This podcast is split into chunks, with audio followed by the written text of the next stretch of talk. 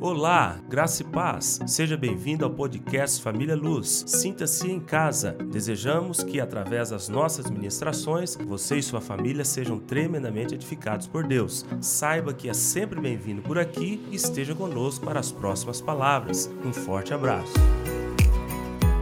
Gênesis capítulo 12, iremos ler o versículo 2 e o versículo de número 3.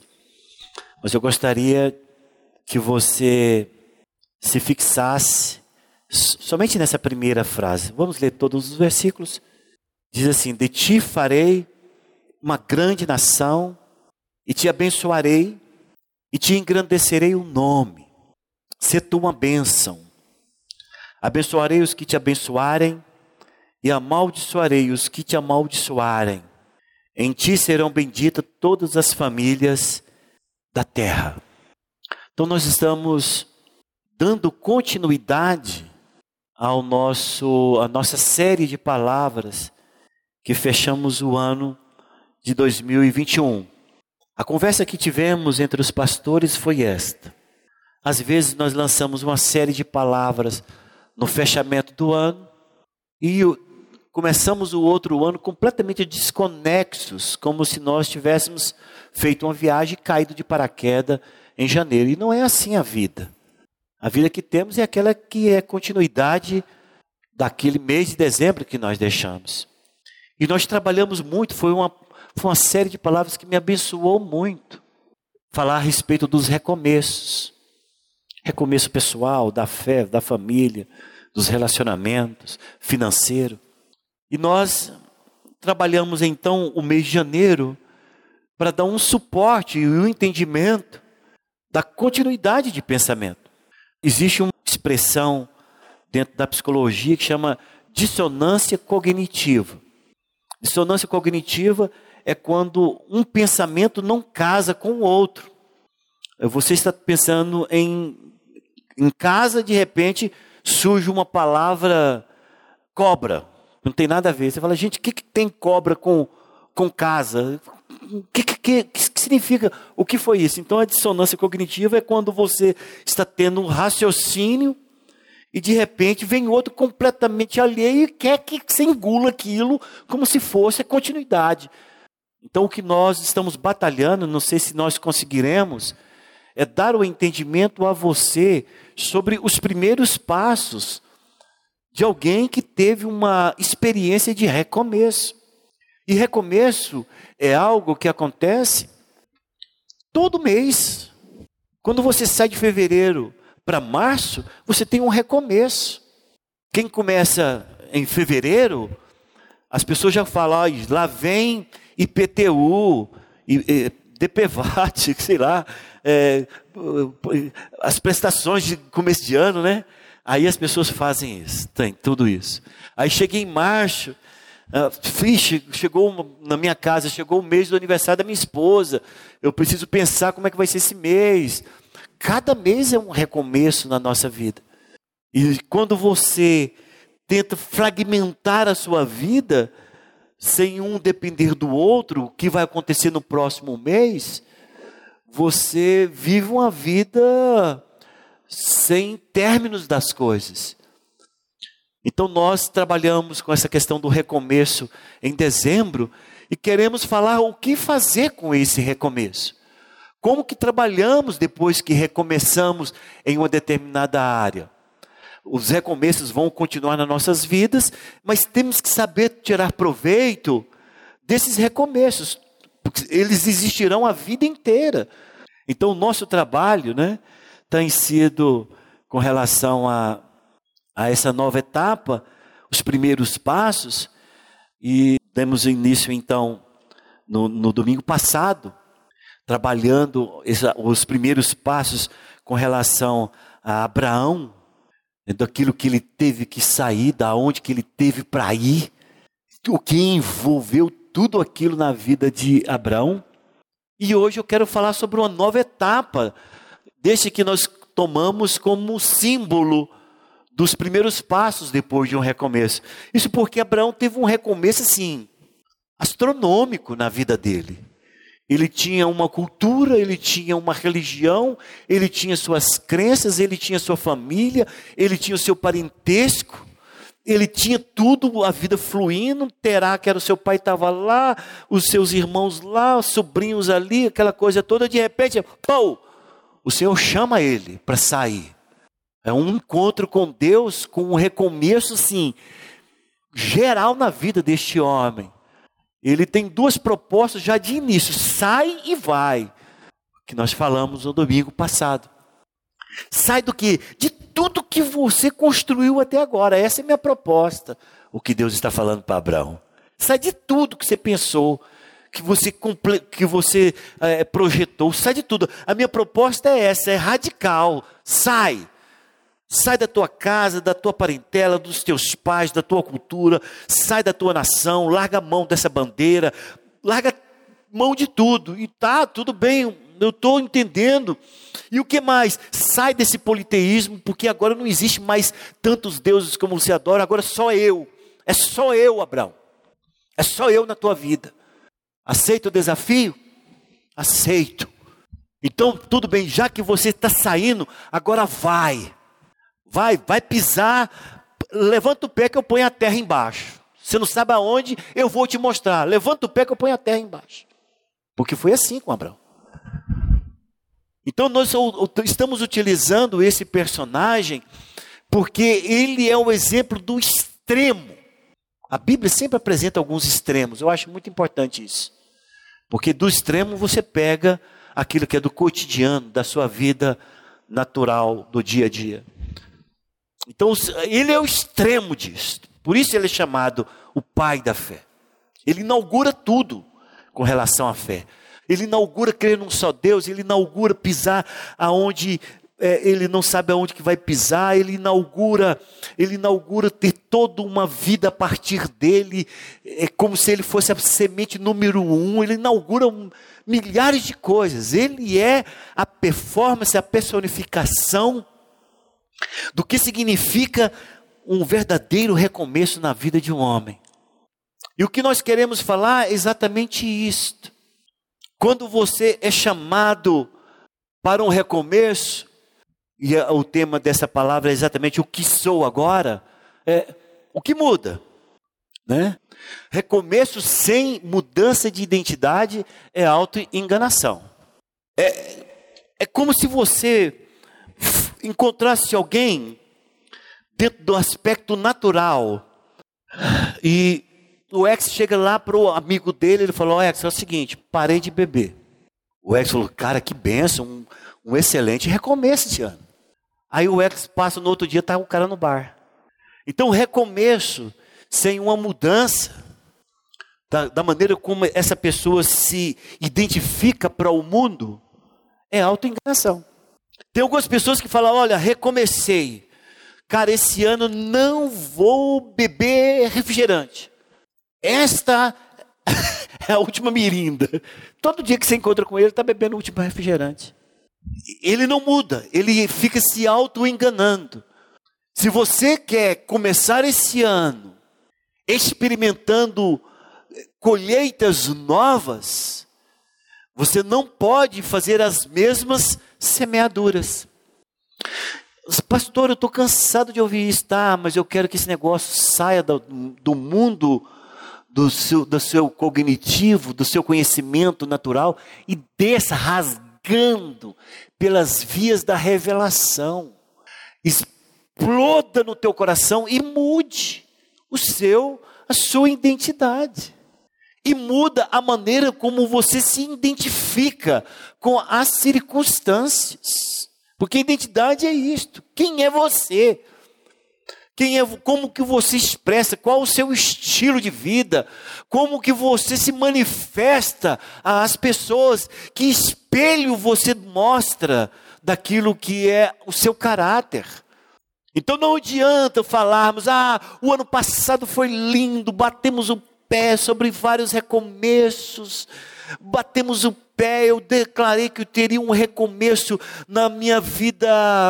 Eh, de, é, nas minhas devocionais, esse ano eu não deixaria de fazer minhas devocionais, eu teria o meu horário. Aí você pergunta: e aí?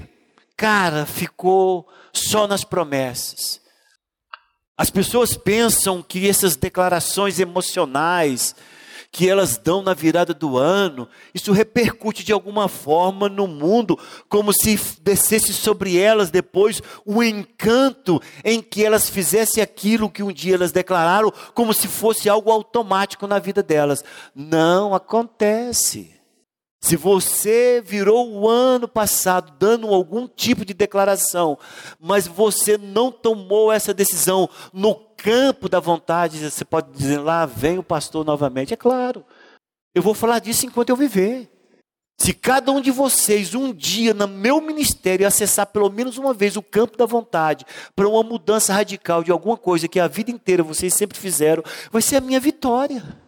Vocês serão o meu legado de falar, pastor, eu acessei o campo da vontade e decidi isto, e desde aquele dia minha vida se tornou isto por conta dessa mudança. Eu ganhei meu ministério. Porque não se forma uma cristandade que deixa legado sem que essa cristandade tenha um entendimento claro de que qualquer mudança na sua vida espiritual não vai ser no campo nem do intelecto e nem das emoções cristandade, mudança como a gente vê na vida de Paulo, só vai acontecer se esta vontade foi acessada no campo da vontade, em que você falou, pronto, definido está, assim será e acabou. Você calbejou e não vai mudar. Eu vou falar disso a vida inteira. Então, se no ano passado você falou um monte de coisa, prometeu um monte de coisa, visualizou um monte de coisa e só ficou no campo da emoção, você está dentro dessa coisa aqui de auto-enganação.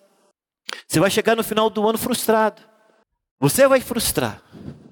Você vai frustrar, por quê? Porque você simplesmente fez uma encenação. Recomeço é a soma de todas as frustrações do passado naquela área. Aonde que você está recomeçando alguma coisa?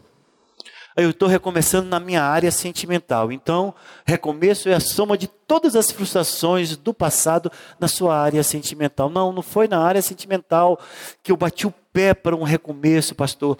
Eu bati um pé na área do recomeço da minha vida estudantil. Então, recomeço é a soma de todas as frustrações do passado na sua área estudantil a relação com as experiências boas e ruins naquele caminho que você percorreu. Ah, essa, quando eu estava lá tentando, é, isso aqui eu vi que deu certo, mas depois fiz isso aqui que deu errado. Vai somando.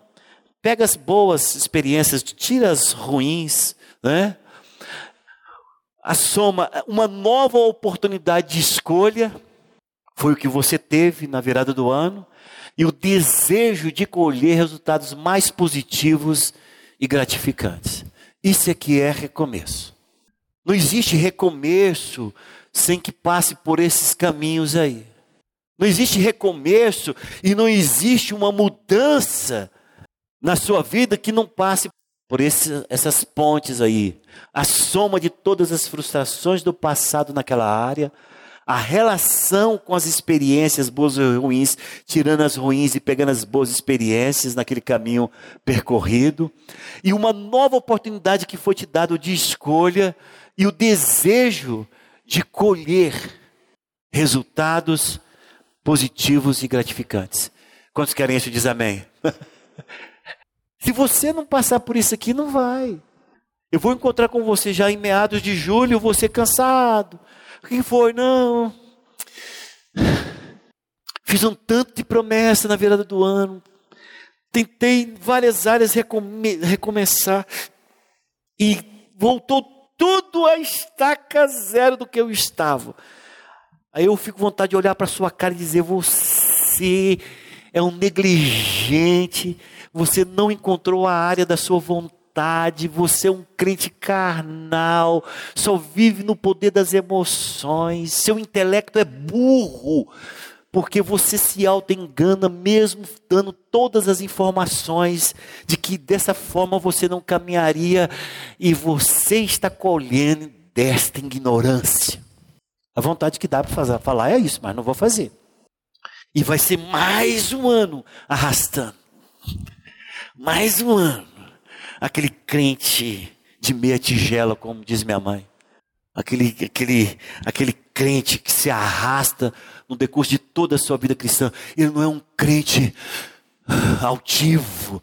Ele não é um cristão que os filhos falam, Pai do céu, mas o Senhor é para cima demais, cara. Pai do céu, eu quero ser igual ao Senhor. Você não é aquele crente assim. É aquele crente que os filhos falam, nossa, mas a vida do meu pai é pesada, cara. A vida do meu pai é ruim, meu Deus, eu me livro. Não, você é aquele crente pesadão, aquele crente arrastado, que vai passar o ano 2022 do mesmo jeito, fedendo do mesmo jeito aquela carne podre. Por quê? Porque você não caminhou nos caminhos difíceis. Pastor, é fácil isso aqui. Gente, se fosse fácil, a igreja estava toda revolucionada. Eu não estou propondo para vocês caminho fácil, não. não. José Ricardo não é fácil. O trem é difícil. É para corajoso, é para gente de fibra. É para cara que olha assim para você mesmo fala você vai criar vergonha, brito na sua cara. E de se chorar assim, olhando no espelho e falar, você vai mudar, nojento. É para gente assim. Esses crentes formam um legado tremendo. Esses crentes que se esmurram, porque é, isso que Paulo fala, de esmurrar o corpo, Murilo. É esse tipo de, de ação, de você olhar para você e falar assim, cara, que vergonha! E você falar, não vou falar nada para ninguém. 30 dias de jejum para esse corpo velho. Ele, ele vai ser destruído. Mas eu vou deixar um legado para meus filhos. Os meus netos olharão para mim e falarão: glória a Deus pela vida desse cara. Porque se não for desse jeito aí, não vai. Você não vai conseguir. Vai ser problemática a vida inteira. As pessoas vão ficar com dó de você. Coitado é de uma pobreza que se inunda as pessoas, é uma, é uma, uma cristandade pobre caminhando nesses últimos tempos. Irmãos, as igrejas estão cheias. Não estou falando de, de, crente que não está enchendo igreja, não, está enchendo. Mas que tipo de crente?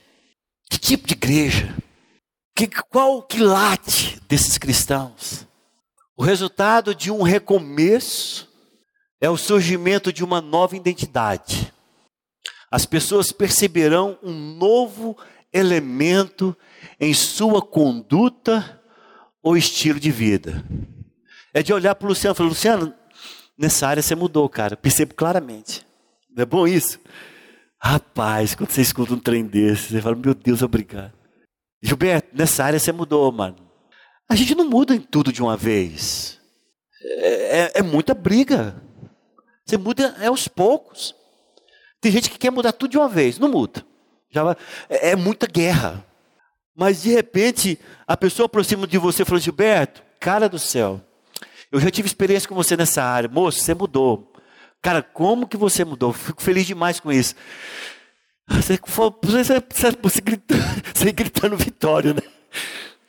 Por quê? Porque as pessoas vão ver que naquela, naquela área em que você destinou força, Wexley, naquela área que você imprimiu desejo, em que você clamou a Deus, as pessoas vão notar, falam, Wex, cara, você mudou nessa área, mano.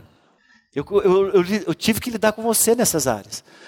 E, e, cara, eu fico muito feliz. Sua conquista foi tremenda. Oh, mas isso é bom, né? Isso é bom. Isso é bom demais. É mesmo quando chegar agora, agora na Marivani e falar, Marivani, você mudou. A Marivani que eu conheci com o rodo e, e um balde na mão é, é, é diferente dessa. Você, você lutou, você conquistou, você foi contra tudo aquilo que jogava contra você e você venceu. Que coisa tremenda. Como que você mudou? Que coragem, que vibração, que força que você imprimiu nisso. Que coisa tremenda. As pessoas vão ter que ver isso. A pergunta é: você vai passar o ano inteiro? As pessoas reclamando da mesma coisa. Oh, nossa, esse cara não muda. Meu Deus do céu, ele não muda. Eu, desde quando eu conheço esse cara é desse jeito. Desde quando eu conheço, ele, ele, ele bate nesse negócio. Cara, mas que cara que. Tantas oportunidades que ele teve de mudança. Gente, gente, o que mais escutamos é isso. O que mais escutamos é isso. Mas hum, é hora. É hora da, da, da igreja de verdade, a igreja de Jesus, falar, cara, não vou ser contado desta maneira. Eu não vou participar dessa estatística. Eu não vou me submeter a ser um número a mais dentro dessa, dessa contagem ordinária, medíocre, é, pobre, desanimada. Não, eu não, eu me recuso. Você que está sentado aqui hoje, você pode mudar. Você que está sentado aqui hoje, eu não posso fazer nada por você, mas você pode. Você pode mudar. E você sabe as áreas de urgência para mudança na tua vida. Você sabe. Você sabe que essas áreas todo mundo vai notar se você mudar, você sabe. Aí nós vemos as mudanças. Eu peguei mudanças bem radicais para exemplificar o que eu quero dizer. Abraão foi mudado, a mudança dele foi tão, tão grande, tão tremenda, que Deus ousou a empurrar dentro do nome dele o Ruach. Se você vê no, no, no original hebraico, Ruach é sopro, é hálito, é pneuma no, no grego, é, é, é hálito de Deus. Deus viu a, e a permissão de Abraão foi de uma mudança tal que Deus se permitiu jogar para dentro do nome. Quando você fala Abraão, essa é a maneira portuguesada de falarmos esse nome. Mas a palavra, se fosse para corrigirmos e falarmos da maneira como ela é expressa no original, ainda que a gente tenha conta de falar, é Abraão.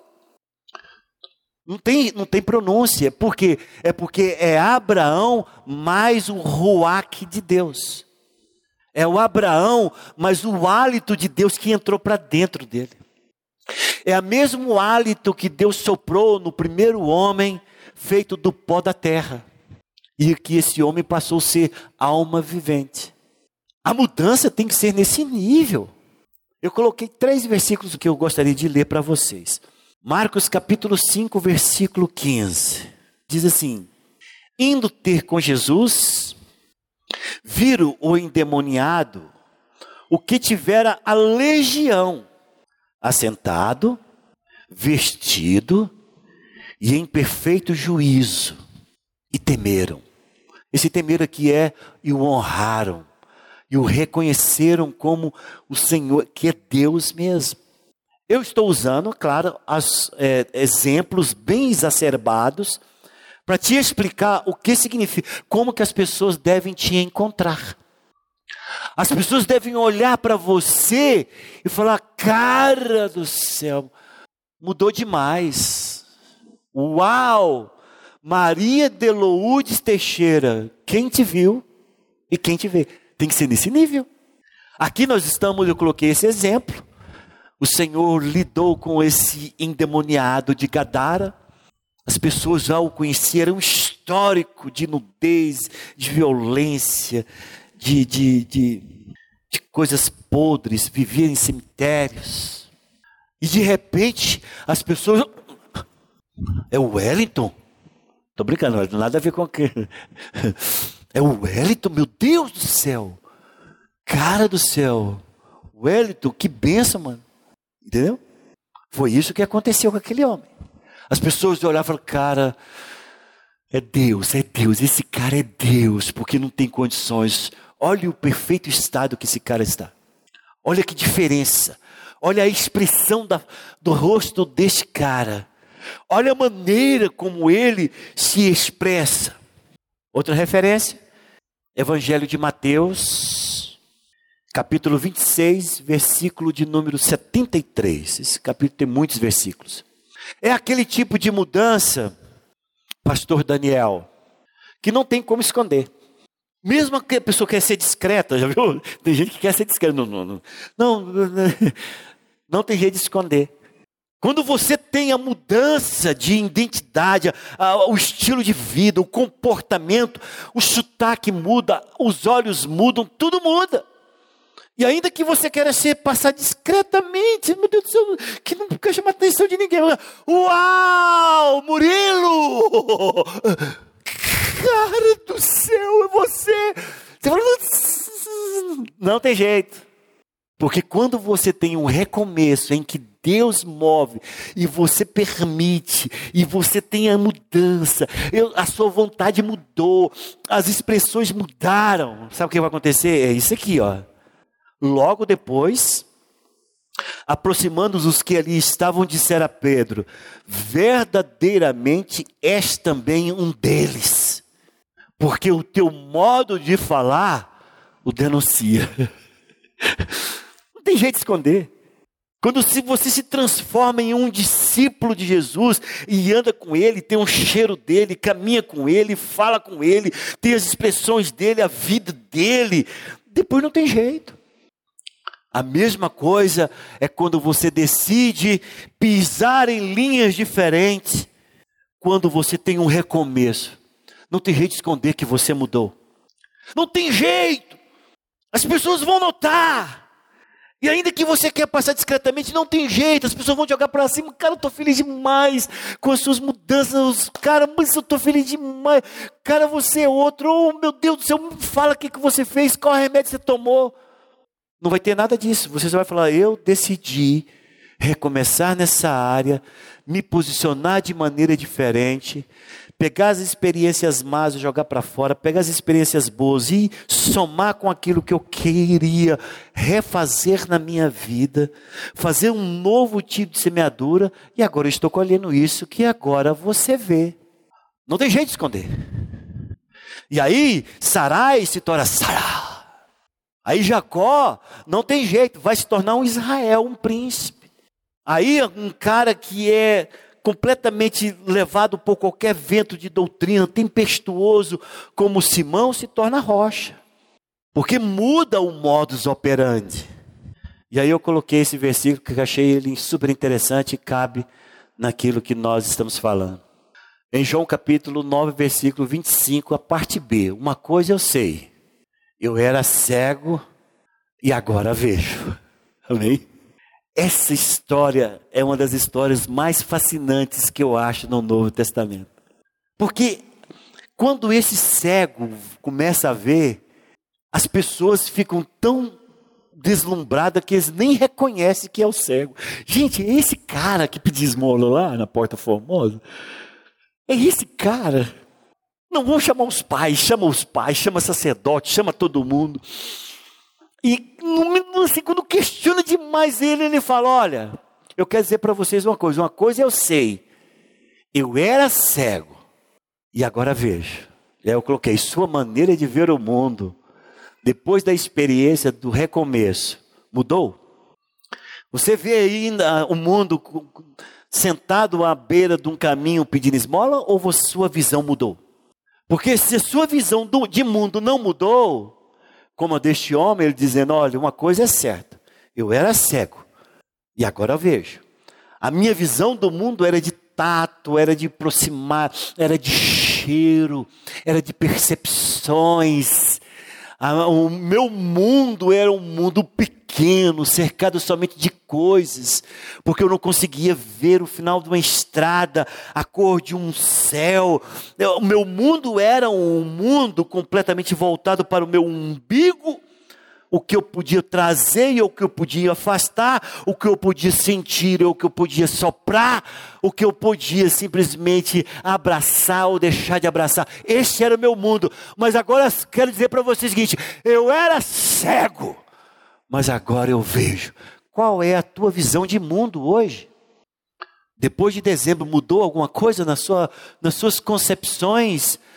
Os seus conceitos mudaram? A maneira como você organiza o campo das ideias com relação ao dia de amanhã mudou? A maneira como você, se você teve um recomeço na sua vida trabalhista, a maneira como você programa o seu dia a dia, da semana, desse mês, do próximo ano, daqui cinco anos, daqui dez anos, mudou? Se não mudou, eu quero trazer uma notícia ruim nesta manhã. Você fez um show para você mesmo de mudança, de recomeço, e você está na mesma pobreza que você fechou o ano. Mas, se a sua declaração é igual deste cego, se a sua declaração é esta, olha, cara, eu estou vendo com outra ótica, eu estou vendo com outra perspectiva, eu não sou o mesmo, eu sei que eu não sou o mesmo, a visão que eu tinha dessa circunstância era esta. E agora, cara, meus olhos se abriram. Como eu estou feliz, porque assim, agora eu sei aonde eu pisava. E eu estava pisando em terrenos perigosíssimos. Mas agora, eu estou dando meus passos pequenos. É pé ante pé, nem passo ante passo. É pé ante pé. Mas uma coisa é certa: eu estou fazendo com segurança e eu sei que resultados eu vou colher. É assim que está sendo a sua vida? Eu posso acreditar de que esse ano na sua vida será diferente do ano passado? Eu posso acreditar que a maneira como você desconectou aquela visão turva das coisas que te avizinhavam, das coisas que estavam orbitando em sua volta, eu posso dizer que sua ótica mudou que você deu uma. saiu de um, um olhar vesgo para um olhar direto, focado, direcionado, com precisão, com, com distância, com profundidade, com altura, e que você sabe qual o salto que você vai dar agora? Posso contar com isso? Porque se você falar para mim, pastor, pode contar, a minha visão mudou. E eu digo para você, cara, nós vamos ter surpresas tremendas e maravilhosas nesse ano de 2022 na sua vida. Mas se esse negócio não mudou, você vai ser um iludido. Se nós mudarmos, do jeito que eu estou falando nessa manhã, vocês vão ver que revolução nós vamos fazer na vida dessa igreja. Vocês vão ver que nós vamos pôr esse setor de cabeça para baixo. Quando você deixar de ser um aleijado espiritual e passar a ser um alguém que voa em Deus. Você vai ver o que, que nós podemos fazer juntos. Finalizo com a referência que está no Evangelho de Lucas, esse eu quero que você abra. Essa passagem também ela é muito significativa. Esse versículo ele passa despercebido assim, ó, porque você corre os olhos nele, parece que ele está fora de, até de contexto, lá na hora que ele é dito. No Evangelho de Lucas, capítulo 9, versículo 51.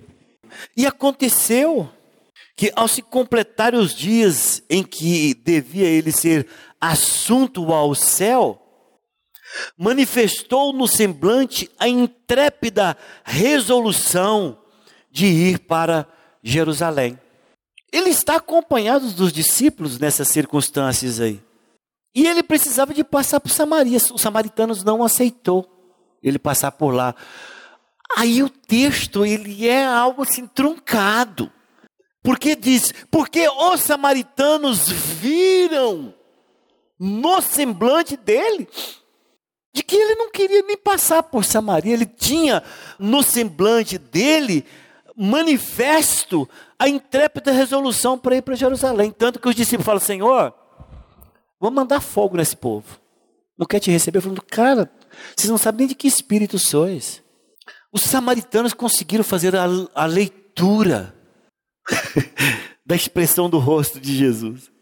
Esse cara não quer nem passar aqui, isso aqui percebemos claramente que ele tem a intrépida designação, a intrépida desejo de ir direto para Jerusalém. E foi para Jerusalém.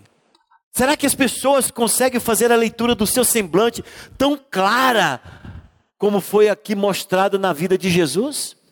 O seu semblante mostra as, as determinações do seu coração, a ponto de, de os samaritanos não valorizarem aquele pedido. ele não vai entrar aqui. Não tem sentido ele entrar aqui. Se ele está querendo ir para Jerusalém. Houve até um, um certo embaraço na comunicação. Jesus, discípulos, vontade samaritano, mas o que me chama a atenção aqui é a leitura que fizeram do semblante. Eu tenho que olhar para Delma e falar: Delma, eu tenho certeza que você fez isso, isso e isso, determinou isso e isso, porque o teu, semblante mostra. Eu olho nos teus olhos, vejo que você tem determinado isso na sua vida. As pessoas têm que notarem. As pessoas têm que perceberem que você tem esse semblante manifesto. O rosto, o comportamento, a maneira do corpo, a ligeireza com que faz. As pessoas falam, cara, eu tenho certeza que o pastor Josias iria caminhar desse jeito aqui, porque eu vi claramente. Havia no semblante dele essa determinação. As pessoas têm que perceberem isso na sua vida cristã. Agora olha para você está assim, ó. O que, que, é? Ah, você olha, você está assim, parece que tá, vai, vai, vai desmanchar. Não tem uma, um semblante, uma, um, manif, um manifesto facial. Não há uns olhos de querer, de desejar, de, de, de ir, de fazer. Ninguém consegue discernir o que você quer. Esse negócio não funciona no reino do Espírito e você não vai colher frutos diferentes se você não determinar o teu. Você tem que acordar de manhã, olhar lá no espelho e falar: esse é o semblante desse dia, porque eu estou determinado a fazer isso. E sabe quem que vai ganhar com tudo isso? Você, sua família e esta família chamada família Luz. Quando você é aquele cara que entende que os recomeços muda semblante, muda modus operandi, muda identidade, muda expressão, muda palavra, muda visão, muda foco, muda tudo. É hora de você energizar essa carne sua, de acordo com aquilo que você determinou na virada deste ano passado.